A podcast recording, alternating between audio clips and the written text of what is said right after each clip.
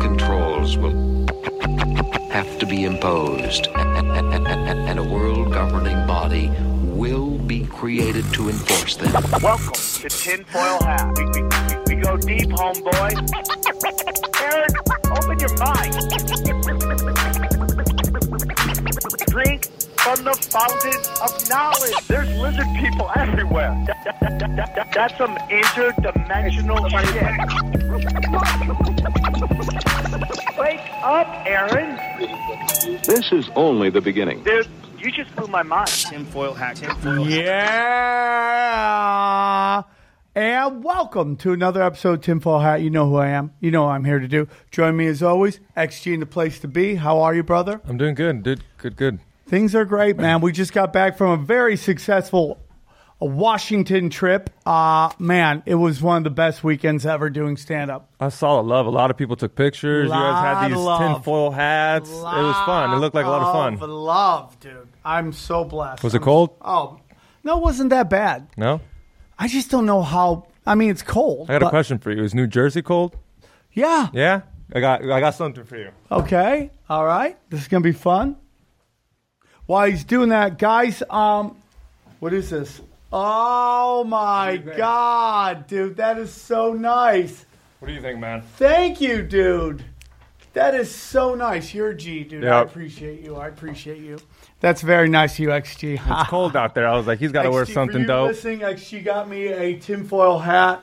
Uh, It's like a Raiders silver and jacket, black basically. Jacket, dude. That's great. Is dude. dope, huh? You're wonderful, dude. There I go. appreciate you. So the shows are great. We got a lot of great shows coming up. Go put on the um uh what do we got this week? We got uh this weekend Comedy Chaos. We're at Comedy Chaos is tomorrow night. Then we have uh, uh we're in New Jersey. We're at the Tiff's Comedy Club. Fuck yeah. Right, we first shows pretty much sold out. Second shows, uh, tickets are moving quickly. Myself, XG, it's going to be a great time. Come out and rock. I have to figure out what T-shirt to bring out there. What T-shirt do you think we should bring?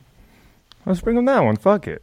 All right, we'll do it. I'll have Let's them see. bring some. Or let them tell us. Um, so there's that. Then at the end of the month, we are going to Arizona. That's right. Tinfoil Hat in Arizona. We are on the 28th.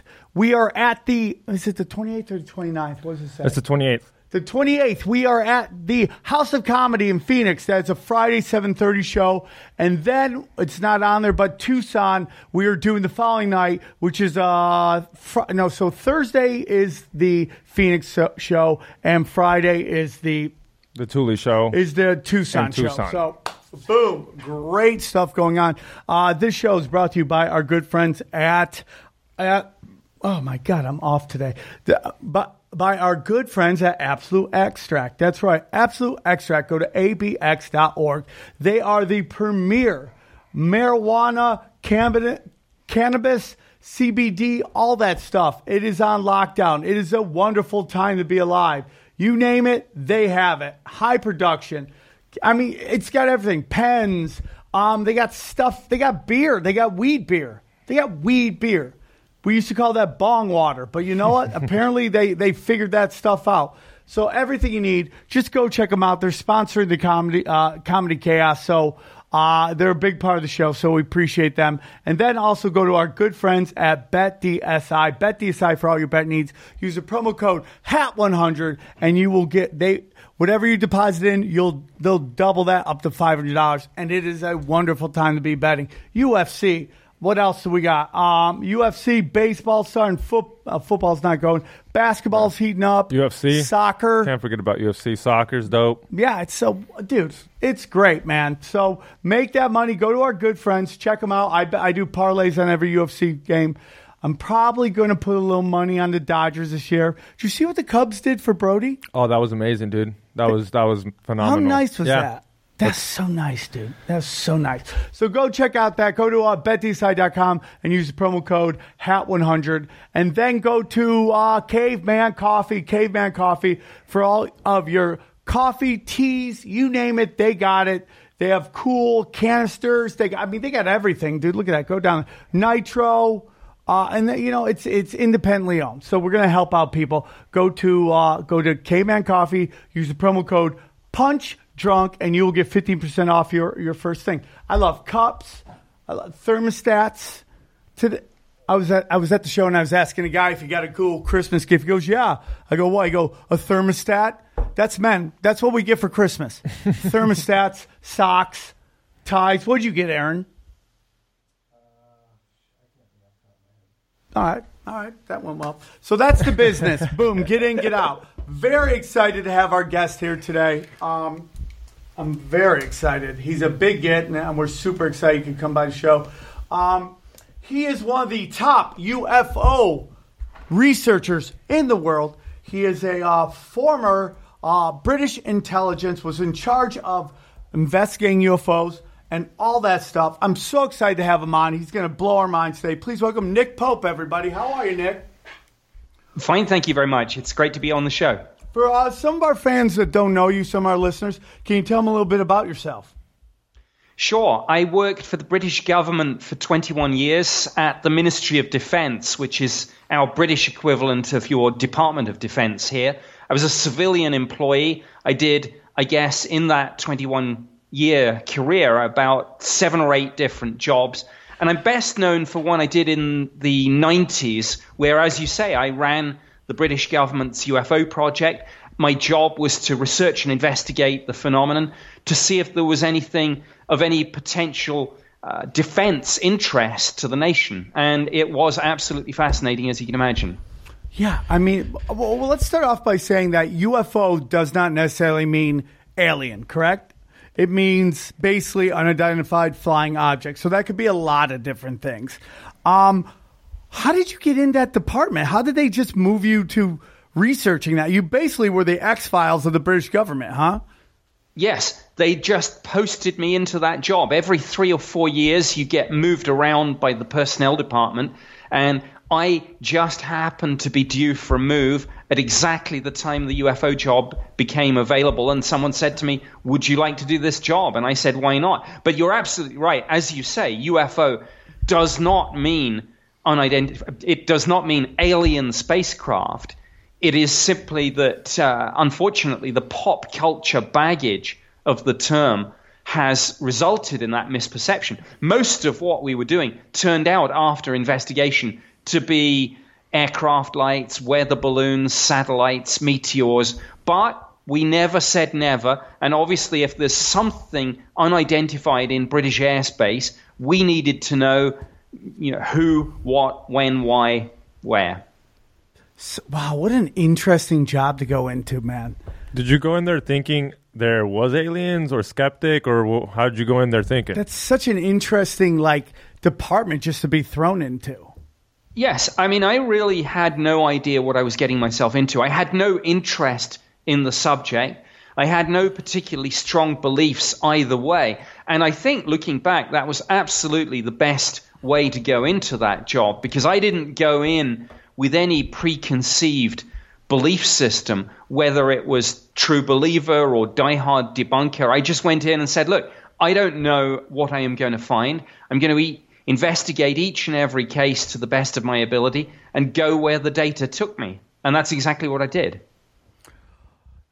So, so do you remember what your first case was? Actually, I don't. But I'm, I'm pretty sure that statistically, it probably turned out to have a conventional explanation because nine out of ten times that's exactly what we found. So I, I really can't, looking back, in, in a sense, you know, when you start that job, every case looks different. After the three or four years that I spent there, they all kind of looked the same. And, and now looking back, no, it's, it's, a, it's a strange thing. I simply can't remember what my first case was. Now, doing this job, did it change your view on anything? Did you learn more? Did you learn that, hey man, something's going on? Did you learn that nothing's going on? What what what did you get from that job? And and, and obviously you got enough from it because it led you into this uh, incredible career you've had so far talking about this stuff. I know you travel the world talking about this. What'd you learn on this job? Well, I guess that the thing that surprised me was that although obviously there are some fairly kind of colorful characters in this field, and and as I said at the outset, most of the cases turn out to have these these mundane explanations.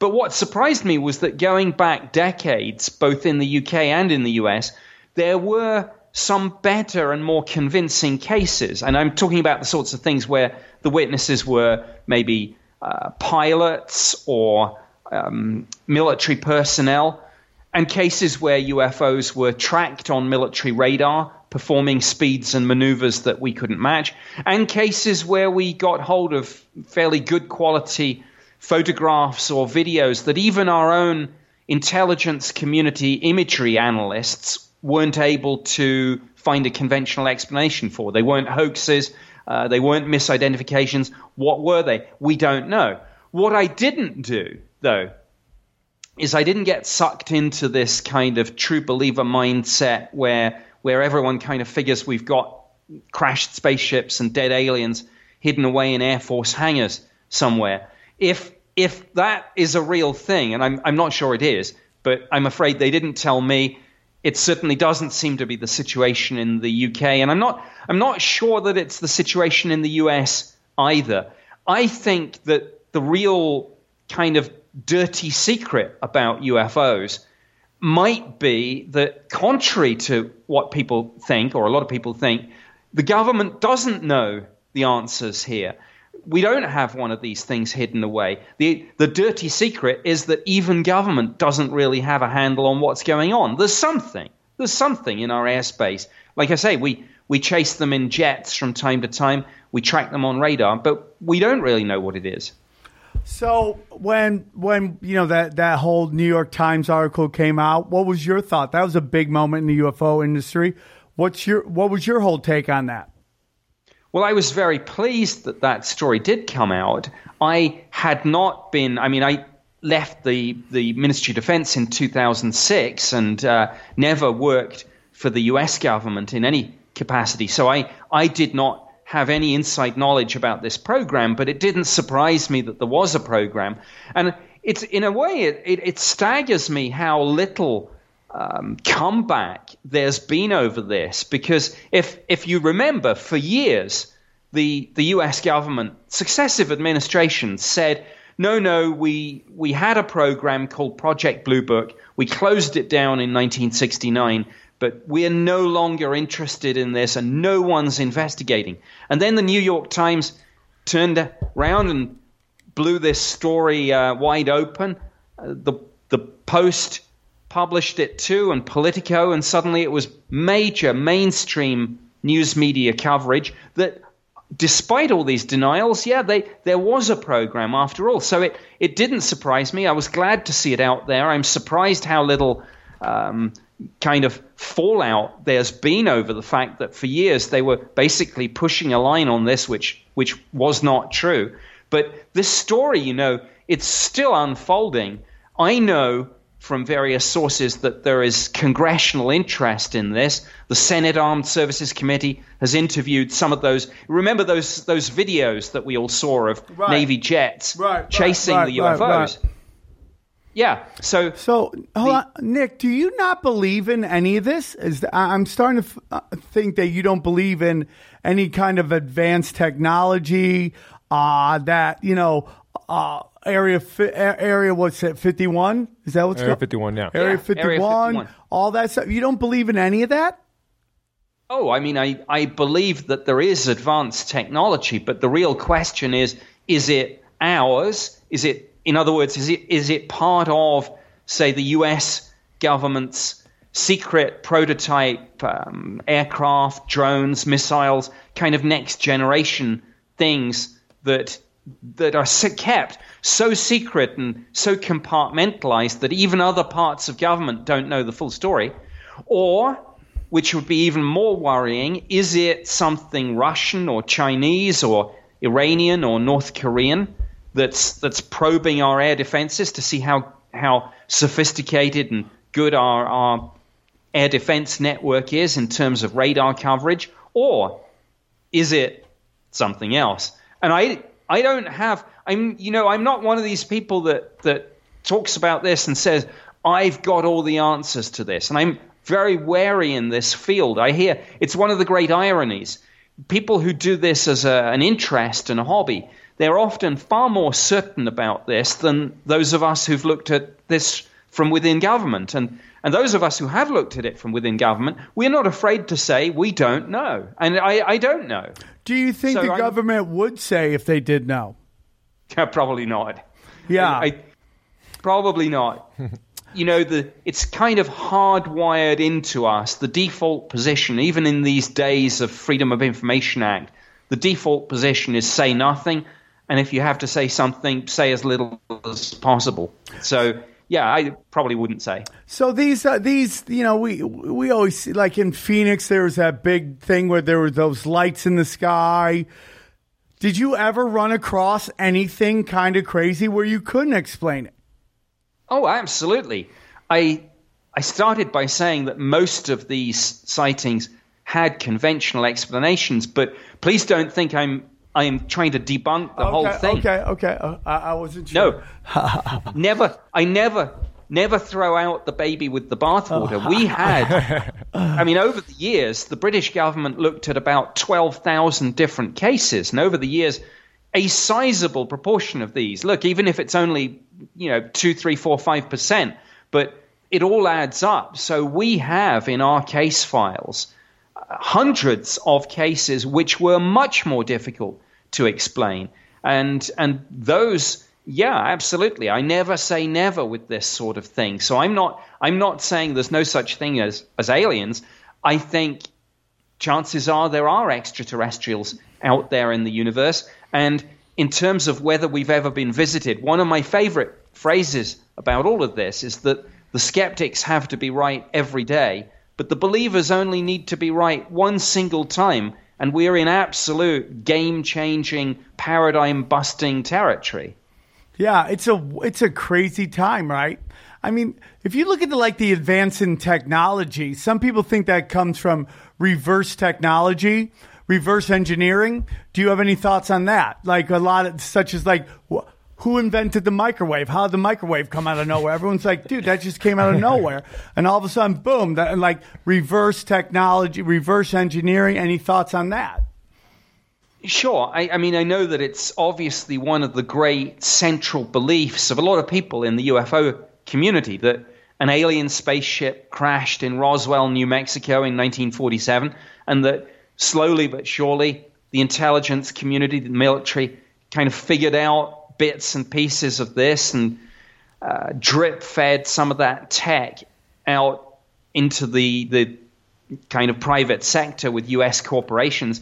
I, I'm not convinced about that. I mean, I, I think we kind of do a disservice to human ingenuity and to, to the scientists, to the engineers, to say, like, oh, well, that came from aliens. I, I think we're pretty smart and we can figure things out and we can build things. Right. Um, but I, I don't rule any of these more exotic theories out. And yeah, absolutely, Area 51 exists. It's real. It's just, as I say, a question of is that where we build our next generation of aircraft and drones? Or is it where we take the secret stuff that crashed? I don't know the answer to that question, I'm, I'm afraid. When you went and investigated, did you find any evidence of, let's say, alien life? No, no, no absolute smoking gun. But over the years, myself and my predecessors built up a database of of case files, and you know we are just in the final throes now of of a what's taken eleven years to declassify and release what turned out to be around sixty thousand pages of documents, some of which were classified at levels of secret UK eyes only. Talking about some of these amazing cases, I mean, the, some of the military sightings uh, staggered me when you ha- when you have pilots, people with years of service in the military, talking about huge triangular shaped craft moving from a virtual hover to very high Mach speeds in, in just a few seconds. Something like that. Yeah, my my skepticism was challenged, absolutely, and still is, and still is. Wow. That's so interesting. So, wh- what's your take on alien life right now? What is? I see you do some speeches on it. What is your take on that whole thing? Do you, are there aliens? I mean, is there? Yes. Why why why not in in a, a universe over 14 or, or around 14 billion years old, um, with trillions upon trillions of, of stars. And the more we find out about the universe, the closer we seem to be coming to zeroing in on Earth like planets orbiting sun like stars. And I think it's a case of, you know, throw the dice enough times and the same numbers come up. And and there's nothing unless you thought there was something literally magical about planet Earth, then all all the same factors that gave rise to life here, all, all the you know the the the elements, the, the chemistry doesn't change. And I think, as I say, if you throw the dice enough times, uh, you'll find that life probably emerged elsewhere in the universe. And in in terms of, I guess, evolution and and Darwinian philosophy, intelligence seems to be one of a number of survival strategies that that seems to work and be pretty good, at least for us. So there's no reason why life shouldn't, as it does here on Earth, kind of evolve to become increasingly complex and increasingly smart. And yeah, if that means intelligent aliens out there, why not? And why wouldn't they be doing exactly the same sort of things that we're now beginning to do? In other words, look outside and beyond our own world and, and try to find out what's out there. And just as we're taking our first baby steps into the wider cosmos, maybe others are doing the same thing. And in a universe nearly 14 billion years old, just imagine the head start that even a civilization with a million years uh, advanced on us might have achieved. And, and ask what that technology might look like. It's, it's intriguing. It's fascinating. It, it's such an interesting thing. Uh, what was the typical call that you would get? And like, was it like abductions? Any abductions? Yeah, crazy like, like, I that? mean, like, like, like it's just. I just think there's aliens out there. I just think there's tons of stuff out there. I mean, I don't know, man. It's kind of crazy right now. I just think that this. I believe in UFOs, man. Do you believe in aliens? yeah, fuck yeah, They're- Yeah. And they've been pushing on it on us, like they like, well, like Eddie Bravo said, they're Yeah. throwing it at us so that when it comes, we're kind of just gonna just be used to it. how yeah. they throw Well, I mean, like when he they announced that that that we had a UFO program, nobody cared. oh no, Nobody cared. Do you think we've been visited? I'm not sure about that, but I hope we have. I mean, as I as I say, the the I think the world would be more interesting with aliens in it than not, and and I I don't rule it out. But to to go back to your point about your question about the typical call, I guess, yeah, we got some abduction cases and we got some crop circles and we got we got because you can't run a UFO program without getting anything weird and wonderful, we got people who said that they were psychic and wanted to volunteer their services to the intelligence community and we got people who said that they'd seen ghosts on military bases. So we really were the real life X-Files unit. Wow, but that's the- crazy. I know. But the average call, I guess the absolute average call, probably started with an apology. and it was look, I'm really sorry. I, I hope you don't think I'm crazy. And I hope you don't think I'm wasting your time. But I saw something and it blew my mind. And then they would go on to, to talk about a UFO sighting. So when you lecture, do you just you're you go out and basically just talk about what you learned, or do you talk about UFOs and aliens and all that stuff? I try to start off by very narrowly sticking to what I absolutely know.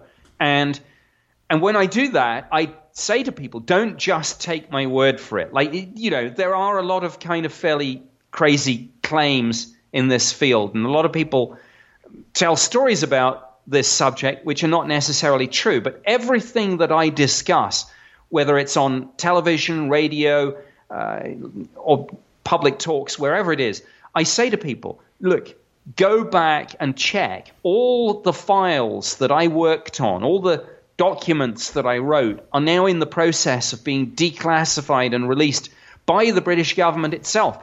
They're going out onto the Ministry of Defense website. They're going out to our national archives. So don't just take my word for it. Everything I talk about can be absolutely 100% verified uh, on these official databases. So that's where I start out. But later on, sure, I will speculate and I will say, now I'm moving away from what I know and I'm telling you what I think. And uh, I'm not afraid to have a little bit of fun with this and ask all those kind of interesting and different and fun what if questions. What if we are being visited? What would the effects be on politics, religion, philosophy, science, technology, all those areas of the human experience? Because I think those are the interesting questions, getting away from the sort of skeptic versus believer, is it or isn't it debate, and saying, well, if it is, what next?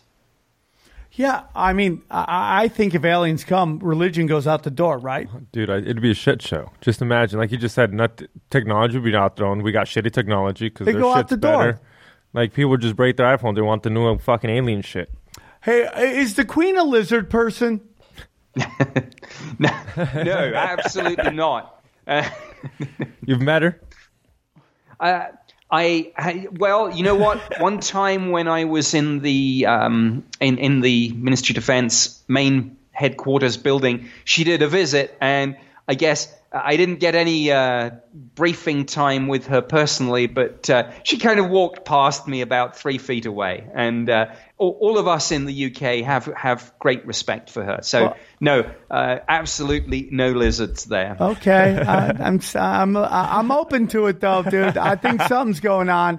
I think something. So we do have advanced technology. We hear about weapons all the time. A heart attack gun. Um, the DARPA affects the weather. I mean, that stuff is that alien technology or just I mean just human ingenuity. I think it's human ingenuity, and I think, I mean, you're right, particularly because so much of that tech has military applications, and we don't want it getting to the bad guys. Um, it is kept it, it, under very close wraps, and there are things out there that we have, whether it's it's next generation aircraft or whether it's other things. There are things that we have that you won't see publicly acknowledged for 10, 20, 30 years or more. Yeah. So I mean, like, I mean, my buddy, his dad used to work at this uh, Chicago Institute of Technology, and he said he saw an alien ship. He said he had to go downstairs on his on his floor, this floor he's never been to, and there was an alien ship. Man, I think something's out there. I gotta be honest with you, man. I think there's. Well, here's here's a nice conspiracy theory, though. I love it. And this Are is, you this- anti-conspiracy, Nick? Well, not always, but most of the time. But here's here's try this one for size. What if the conspiracy isn't that the government knows about aliens and it's covering it up, but what if that is all human tech, but we wanted to hide it from the Russians or the Chinese? What better way, even with our own people, than saying, "Hey, it's aliens." So you know, your your um, the, the person you talked about, that was a real thing, but it wasn't alien at all. We built it, but we told okay. people it was aliens because when rumors get back to the Russians and they say, "Hey, the Americans have got aliens," the the KGB they say that's just crazy stuff. That's obviously not true. And all the time it is true. We've built this amazing thing, but they don't pay any attention to it because they think it's a crazy alien story. So do you don't you don't believe in time travel, multiple dimensions, Clones. any of that stuff? I, I don't rule it out. And, you know, going back to that story about the Pentagon's UFO program, just a few weeks ago, I acquired, um, I was the first person to publish it, a, a letter that the Defense Intelligence Agency sent to Congress about this. Because Congress, of course, asked, hey, what the heck were you doing here? What, what were you researching and investigating? What were you hoping to find out? And they published a list of 38 studies and I don't know if you saw this in the media, but it, it they covered things like anti gravity, invisibility, uh, wormholes, warp drive. So I I, absolutely. I'm not sitting here trying to debunk all this. And, and yeah, there are parts of the government that are seriously looking at these sorts of things. And I wouldn't rule out them looking at things like other dimensions. I mean, in a sense, that research is already going on at the Large Hadron Collider in, uh, in, in, at CERN. Time travel, why not? The, there are a couple of professors who've published papers on time travel, so why not? I mean, you, you know, like I say, I don't rule any of this out, but I'm, I'm just saying that that doesn't necessarily come from from crashed spaceships. Right, okay. Human beings are pretty ingenious, ingenious ourselves, and maybe we maybe we thought up these sorts of things. So you recently did a uh, workshop on alien religion. Is that something? Well, my question was kind of pretty much what you said earlier. What would be the effects on our religions, uh, whatever denomination? And uh, all the religions say, they talk a good talk here. They say, oh, yeah, we'd, we'd be robust enough to incorporate this into our, our, our kind of beliefs. But I don't believe a word of it. I, I think it would, it would challenge them all and, and they'd, they'd have to kind of think of some, some new thing for us. And, uh, you know, if, if, if it under if, if it undermines religion and and religion becomes a thing of the past, well, you know, maybe that would be a good thing. So when you went on Tucker Carlson, and uh, what did you talk about? I'm trying to figure out. So you're a UFO expert, but you don't believe Well- in UFOs? No, I don't say I don't believe. I say I keep an open mind on it. But I'm not one of these people who's going to tell you we've got crashed spaceships and dead aliens unless I have seen it myself. So this is a field. This is. I I mean, my biggest problem with the civilian UFO community is that people make all these unverified claims. Now, in government, if you make a claim, you darn well better be able to back it up with absolutely verifiable, you can take that to the bank facts, not just I I heard a story from a friend who said that he had a friend who said that there was something hidden in a, a an Air Force hangar. That doesn't cut it. It, it may be good, but going back to your question, In Britain, about- it doesn't cover it, but cut, cut it. But here it does. I mean, like Russian collusion, ru- uh, weapons of mass destruction. I, it's just unbelievable, dude. It's just Well- like it's really tragic. it it may cut it, but it shouldn't. I mean, No, I agree with that. this, We we should be looking at this subject in a proper scientific way, trying to look at the data, analyze the cases properly, use algorithms and maybe AI to look for patterns and and see whether there's something that human analysts have have missed. I know that this doesn't probably sound as exciting and sexy as running around like Fox Mulder and Dana Scully with a flashlight and a gun, but unfortunately, that's real government UFO work. And it's still exciting, but it's not quite like you see on TV. Now, to answer your question, what did Tucker Carlson ask me about this? I mean, he, of course, saw those Navy videos of the jets chasing UFOs uh, like we all did. And he said, hey, you know, what's going on? What has the government been doing on this? And I said, well, they've been doing something, but goes back to the point. We know that there's congressional interest in this. We probably need formal congressional hearings to get to the bottom of exactly what the government was doing, what they uh, think about this, and what they know about this. So, in your life, in your career of uh, intelligence, like, I mean, is the world a crazy place? Is it a bad place? Is it a loving place? Did you are the Russians the bad guy? Who are the bad guys? Oh, you know, there's good and bad guys on on all sides, uh, and and you know, somebody who's your enemy today may be your friend tomorrow. I mean, human history shows us that that alliances are formed and shift and then flip all the time. I mean, uh, you know, there's there's kind of good and bad everywhere, and I think it you know, in a sense, we should always try and look for the best in people. And and at the end of the day, when people when people say, well, you know, what do the Russians want? The average Russian probably wants the same as as you or I. You know, kind of a safe environment for yourself and your family, um, good schools for your kids, good jobs for everyone. It's not rocket science. Yeah. What did Russia actually? What is the thing that Russia do, did that makes them our enemy so badly?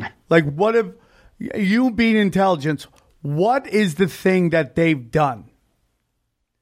Well, I guess going back a few years, it was the whole concept of Marxism, Leninism as a, a political philosophy that evolved, frankly, in into a, a, a dictatorship where where you know they, they were torturing and imprisoning their own people, let alone sort of threatening uh, the West with destruction. So, in in many ways, if you look certainly at the old Soviet regime, it it was a, dicta- a dictatorship, and certainly if you look at someone like Joseph Stalin, in in terms of his philosophy and the evil that someone like that did, I mean, he's up there with with someone like Hitler, of course. Well, I hope we can get away from that. I hope we can get away from those old 20th century dictators and, and get into something a little bit more, I, I, I guess, soft and friendly. But, you know, wherever you look, there are always, I guess, dangers of, of new dictators emerging. But like I say, it goes back to the old point. The average person in the street, whether they're a U.S. citizen or a Russian citizen, they don't want that. Are we? Are we entering? Is the United States entering a uh, Hitler numbers? I mean, with these, we're going Yeah. into our seventh uh, war. Uh, the millions of people, we've uh, hundreds of thousands, at least, if not millions, have died at these uh, endless wars in the last two decades. Now we're going to Venezuela. It's like, are we starting to enter that place? No, and I know it's a cliche, but the fact the fact that you can go on a show and make comments like that and not have some stormtrooper types turn up at your door and drag you away somewhere is kind of the answer to your question. Yeah, but I think we are. I mean, our foreign policy is really not good. I mean, we have a good here, but I mean, like I, I, Hitler was a horrible person, but I, what I'm seeing us do right now is just really, like, I think it's awful, and I don't know who the bad guys are anymore. You know, I think. I really question Western philosophy and Western uh, policies right now. You know, a lot of people hate Muslims. I don't know why they hate Muslims. They're not bombing anybody. We're bombing everybody. We're going in. We're we're we're we're going into places, and we are taking out elected officials, putting our own guys in. It's like, I mean, did the Nazis even lose? I mean, they they they lost the war, but they all got basically, you know, they got thrown into an, expansion draft. They joined the Russians and the United States, and it just, I don't know. Sometimes I think that's just a continuation of that stuff. or ended up in Argentina. Yeah. Some of them. Wait up, Well, but I, I do have know, a question for you, sir. I think Um, we'll have to agree to disagree on that. And I mean, certainly at the Nuremberg trials after the Second World War, I mean, many of the top Nazis who weren't hadn't been killed or, or didn't commit suicide were were put on trial, and some some were executed. Yeah, some, some were for sure, for sure. But that will never happen now because the people in our government never get thrown on trial. They're just above the law, and it's. I think it's a scary place to be right now. I mean, endless war. I mean, 19 years, man. We've not oh, counting the war on Obama drugs. ha- Well, I I shouldn't even make a joke about this, but um, you know, I guess I will. The old definition of peace is a period of cheating between two wars. Yeah, that sucks. Yeah, I, I agree with you, man. I mean, just war seems to be. They say it's the least violent time in the history of man, but I mean, Yemen, what we're doing in Yemen is kind of disgusting. You know, it's just. But you know, for for every time you can point to a, a war or or something bad, there's still something good in in human nature. And I mean, look at what For sure. happens following all the big natural disasters. For example, everyone rushes in to try to help w- with humanitarian aid. whether it's it's money or food or boots on the ground assistance. So yeah, there's there's bad stuff, but there's good stuff too. I think sometimes the basic human instinct is to help people in trouble. Yeah, I do. I do believe that. I, but unfortunately, we also have a. Uh, I mean, like the U.S. military is like everywhere now. There's no checks and balances. I think when the United States is very interesting because we're like we're you know we're the baby brother of Europe, of the UK, Europe. Uh, you guys went through a very long period, which you had royal families and all that stuff, and I just feel like you guys Still do. Still, yep, we still do, of course. Uh, yes, of course. Uh, n- n- maybe lizard people, we don't know. Um, but you guys, have you guys know tyranny when you see it, and you seem to put a foot down. I don't. We're. I feel like our corporations right now are are the new royals. They play above the law. They never really get see any consequences for their actions. Fucking Amazon. I mean, just it's like it's insane. And I just think it's an interesting time. I get very nervous when we start thinking everybody on the other side's bad guys. When you know, it's like my, uh, you know, uh, on Facebook, I'm always getting hit up with people talking about Sharia law, and I and like, yeah, I mean, I want Sharia law, obviously. You know, who wants? I don't want anybody to tell me how to live my life. But I also go like, we're bombing over there. We're we are we've Obama ran out of bombs. There wasn't any more bombs. They couldn't drop anymore because they ran out of bombs. You know, this pipeline that we want to put through Syria, this stuff just like makes me super sad. You know, I just think that we got to kind of watch ourselves if we think that, you know, that side's really bad and this side's really good. I still don't. I mean, I understand the the political uh, system Russia has and China has, which I mean, we work with China. Like every business and corporation and politician works with China. I don't. I, so I don't know. Like, do you ever get worried about uh, how close we work with China, Nick? Not not particularly. I mean, I think it goes back to the point there have always been alliances formed, and sometimes just in the way of the world, we have to do business with people that that maybe don't share all of our values. But I think I think a good question to ask yourself, and it, it goes back to the point I made about your your your right, your absolute right to make critical comments against your own regime. It is always a very good test of any individual country how critical you can be of your own country and what the consequences are. And if the consequences are that somebody sends you an angry message on Facebook, but that's about it, then you're probably in a pretty good place comparatively. If the consequences are you are dragged off to some dungeon and and you know tortured or, or worse, then not so much. Yeah, I mean, right now we have what's her name, Chelsea Manning. She's in jail right now because she won't give any information out on on um, the WikiLeaks situation. What's your take on WikiLeaks right now? I know, I know you were intelligence and that involved, you know, bunch of uh, basically a bunch of emails from high ups in governments. What's your take on WikiLeaks? Well, I think there is in any free, open, and democratic society, obviously there has to be a place for responsible whistleblowing. And, and indeed, there is that, that is enshrined into the law through, through various acts. But I think there is a danger in taking this too far. And what I see from time to time is people who take it upon themselves to become almost like the judge of what the American people should and shouldn't be allowed to see. And those people, without necessarily being the subject matter experts, decide that needs to be put into the public domain. And I think that's where it gets very irresponsible.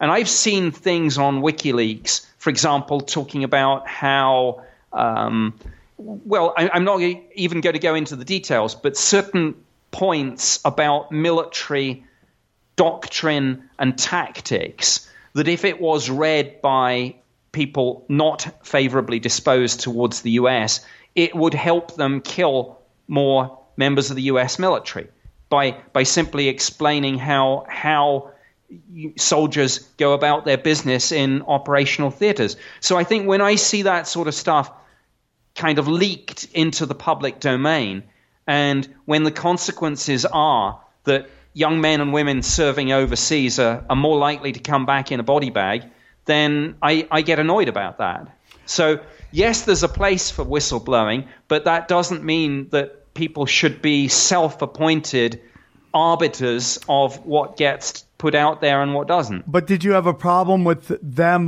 with WikiLeaks releasing that we were torturing people?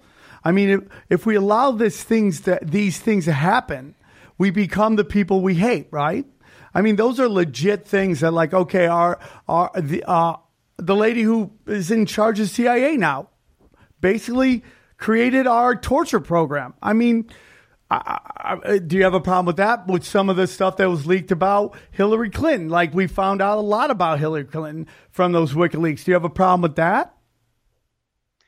Generally, if if something is legitimately in the public domain, and the, the, like I say, there is plenty of whistleblower legislation that allows for information to be brought to the attention of people and gives immunity um, and and some degree of protection. But I mean, I I'm not I'm not a lawyer. I mean, my view is that if the law allows it, then that's that's fine, and if the law doesn't allow it, then there's your answer. And and that, after all, is what the checks and the balances are between the executive and the judiciary. Yeah, I, I yeah, I mean, I agree with what you're saying ideally, but I, I, I see that the, we have a real problem with checks and balances right now. I don't think there are any checks and balances. I mean, we see Debbie Wasserman Schultz interviewing somebody about election fraud. Like, why is she interviewing anybody about anything? I mean, she basically handy, she basically rigged the DNC's primary. I just don't see. Now, when you were working in intelligence, did you ever? I know you can't get anything specific, obviously, but did you run in anything where you saw like, oh man, our government's doing something that I maybe it's I don't agree with? Like, no, so, I didn't. Nothing at no. all. No. Okay, that's interesting. I did. I mean, so uh, it's interesting, man. I just think that we need checks and balances. I think that uh, whistleblowing is very important. I think WikiLeaks done a very good job. I think it's important to get, you know, torture because if, if, if our troops get captured, I want them to be treated with respect. So I think sure. we should treat and, the other troops. And I, don't get me wrong. I mean, I absolutely agree I, I, about the checks and the balances, and that's why we have we have, as I say, the the judiciary and the executive, and in the U.S., of course. Now, look, I'm I'm a Brit, so I'm I'm now an honored guest in this great country, but in the US, you have extra uh, protection in terms of, of the Constitution, and and then that gives the the judiciary, I guess, an extra kind of angle with all this because you can always say, well, is this particular action constitutional? And then you have the role that the media can and does play in all of this, and the media, kind of as as the fourth estate, should also be doing its job in holding elected elected representatives and and and government corporately uh, to account. So so everyone has a role to play in this, whether it's the executive, the judiciary, the media, and indeed citizens. Yeah, I, I, unfortunately, we've allowed our, our media to be consolidated into like five people owning all of it. And then, so now we have the internet, and the internet is growing. And, you know, we have the demonization of YouTube.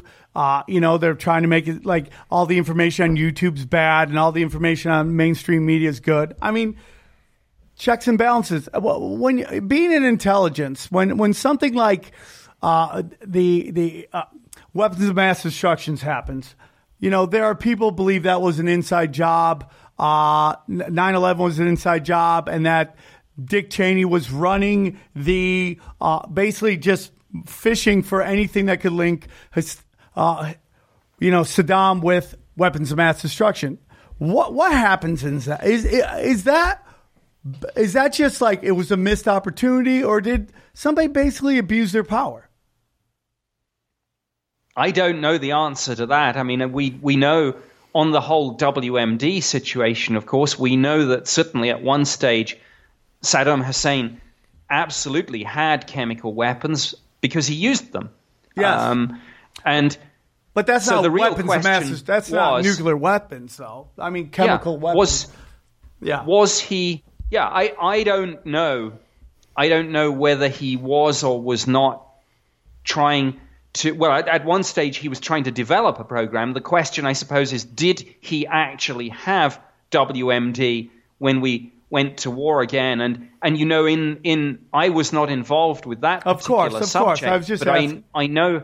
Well, I know that in the British government we had a very detailed uh, investigation into this afterwards called the the Iraq inquiry, um, headed by John Chilcot and and it they interviewed hundreds of witnesses. They looked at and they published freely on the website thousands of documents about this, and it was very difficult because at the end of the day, if you talk about, for example, a biological weapons program capability, um, that can be something as simple but as intangible as knowledge in the head of a handful of, of scientists. And it can be very quickly transitioned in, into an actual program.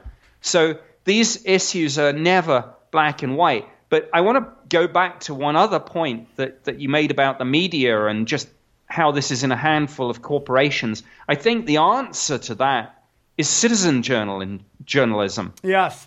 and and I think that's a, a very good thing in any democracy. Citizen journalists, if you are not happy with the media as you see it put out by the mainstream, go and do it yourselves, which I guess is exactly kind of what you're doing right now. And and the fact that this sort of thing can go on and that many, many people are doing it can only be a good thing. Yeah, I, agree, man. We need more of it. Now YouTube's cracking down on everybody because nobody watches the news anymore. Uh, They they abused their power. I think they lost a lot of credibility during the Iraq War, and I think they've lost a lot of credibility on this Russian gate too. And with Trump calling it fake news. Yeah, I mean, I mean, Trump's just a very interesting, interesting guy. When we see uh, that, like, nobody involved in the Iraq war, like, do you ever see politicians being held accountable? Do we ever see them when they've uh, committed a war, they commit a war crime? Do they ever get held accountable? Well, certainly in history, we we see that happening Yeah, time and time yeah. again. And I mentioned I mentioned obviously the the Nuremberg trials, but we now have um, the the various international courts and and certainly a number of people, be they people like Saddam Hussein or uh, Slobodan Milosevic, um, find themselves put on, on trial afterwards for crimes not necessarily against other nations, but very often, of course, for crimes against their own people. And and so there are there are those places. I guess in the West, when we talk about political accountability, the main political accountability is simply that if you don't like someone's policies, you vote them out. Yeah. Yeah. It's interesting. It's interesting. Um, what do you think about all the sweeping technology now with, uh, you know, that basically your phone is listening to you, uh, you know, the spying on that, all, all that different stuff that we see going on right now. Five Eyes, where it's like, you know, all these different countries spy on each other's populations. Do you get worried about that? The right to privacy. I know you're British and they don't have the right to privacy, but that is something we have here. Does does it make you nervous that all these recording uh, devices are all out there? Yes, absolutely. And in the UK, we we were probably the most surveilled society on the face of the planet in terms of the number of CCTV cameras per person and per square mile. A- absolutely. Um, I think those sorts of privacy issues are very important, and and it is important that we push back against the big media corporations when they try to collect personal data on us and and you know it is important that we educate ourselves as to what our rights are in terms of control of our own data and making sure that our own data do not end up in the hands of anyone that we don't want them to end up with. So, so and and yeah, I am a firm believer that I think the big tech companies don't make it as easy as they should for us to a find out exactly what they do know about us, you know, who we are, where we shop, where we you know, visit, uh, what restaurant we go to, what we order, um, and and secondly that that they retain that data. So I think yeah, those those are big, important issues. The British government, by the way, published fairly recently a document called Global Strategic Trends, and the Global Strategic Trends program, kind of relevant to the discussion we've having we're having because it it looks forward about 40 years into the future, 30, 40 years into the future, and says what might be coming. And in this global strategic trends document, there is a lot written about personal privacy, data protection, uh, and, and and it says that in the future we may be so interconnected, and our devices and the, the Internet of Things and and our cell phones being being so so kind of um, hooked into everything else that, that you may have to almost pay to go off the grid to get away from all this electronic fog. Yeah. So, yeah, it's it's, a scary everywhere. world. It's everywhere. Do you Wait uh, up, wait up. Do you know how many cameras the UK has right now? It has four to five point nine million cameras throughout the whole Right. the whole UK. That's a lot of fucking cameras. You guys are already in the future. That's It's- that means that means that if you drop a a chip packet on the street, you you probably somebody sees you do that from about six different angles. Yeah, I mean that's, and then when there's no cameras, it's always suspicious. Yeah. you know. That's- Um, so with this Russian gate, and then we'll wrap it up here. Russian gate's coming out involved uh, M MI6, right? Is it MI5? MI5. Um, Well, yeah, there, there was one former MI6 Yeah, yeah, yeah, officer Steele. who went into the private sector and did this yeah, report. yeah. What's your whole thought on that whole thing with the FISA? I don't know if you've been following it. FISA, the wiretapping of an elected president. Uh, what's your whole take on that? I have obviously been following it to some extent, just as as somebody who obviously does take a, an interest in what's going on in the world. But now that I no longer work for the British government, I have no. I don't, for example, hold unless I forgot to sign off on one.